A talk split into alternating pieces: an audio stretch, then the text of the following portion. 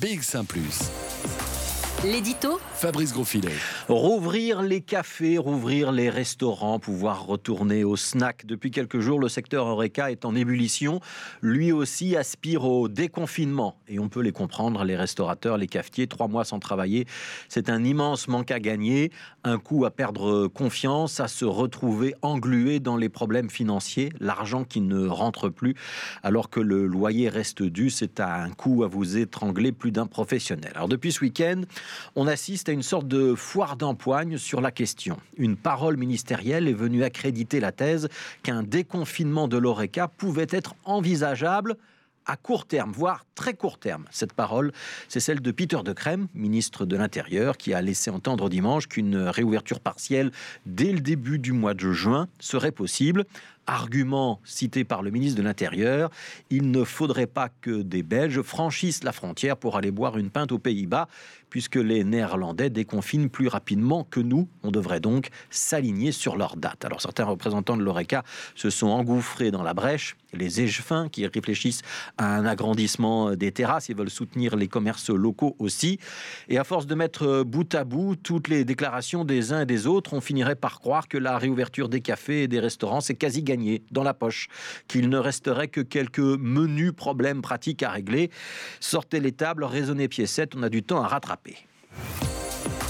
Alors du calme, du calme, du calme. Rouvrir un restaurant et plus encore un café, ça ne se décidera pas sur un coin de comptoir. La pression du secteur et l'empressement de certains politiques à le satisfaire se heurtent de plein fouet à une réalité scientifique. Le café, le restaurant, c'est un lieu de contact par excellence. C'est l'inverse du silo. Par définition, au café ou au restaurant, on rencontre ceux qu'on ne connaît pas. Et en plus, s'il y a un petit peu de bruit, il y a de fortes chances que pour parler à ce voisin que vous venez de découvrir ou de retrouver, vous n'allez pas rester vraiment à un mètre cinquante. L'ouverture de l'Horeca, c'est théoriquement la phase trois du plan de déconfinement. Et cette phase trois, elle n'est pas prévue avant le huit juin. Alors c'est vrai, il y a eu des mesures anticipées ces derniers temps. Les résidences secondaires, les camps de scouts. On parle maintenant de rouvrir toutes les classes des écoles. Mais toutes ces mesures relevaient en théorie de la phase deux. On pouvait donc avancer en fonction de l'organisation des secteurs concernés. Toujours évidemment sous réserve d'avoir un avis scientifique qui autorisait euh, cette marche d'escalier supplémentaire. Mais pour les cafés et les restaurants, c'est vraiment une autre affaire puisque le risque de propagation est là massif. Et passer en force contre l'avis des épidémiologistes ou des virologues, ce serait finalement dire que leurs avis ne sont plus écoutés et c'est tout le danger de la phase que nous sommes en train de vivre.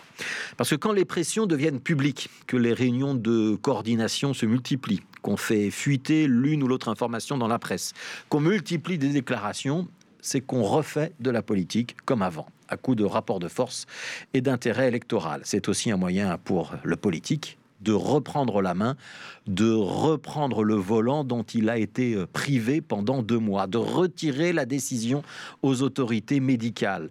Alors il est peut-être temps d'avoir une mise au point. C'est le monde politique qui a voulu donner la main aux experts, leur laisser la responsabilité de dire ce qui était envisageable ou pas d'un point de vue sanitaire.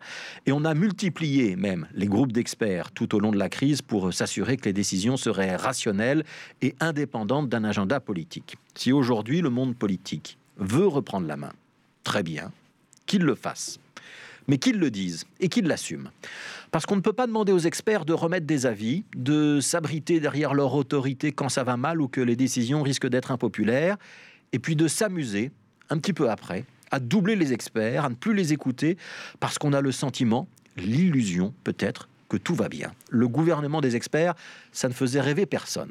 Mais le gouvernement des apprentis sorciers, ça ne nous rassure pas plus.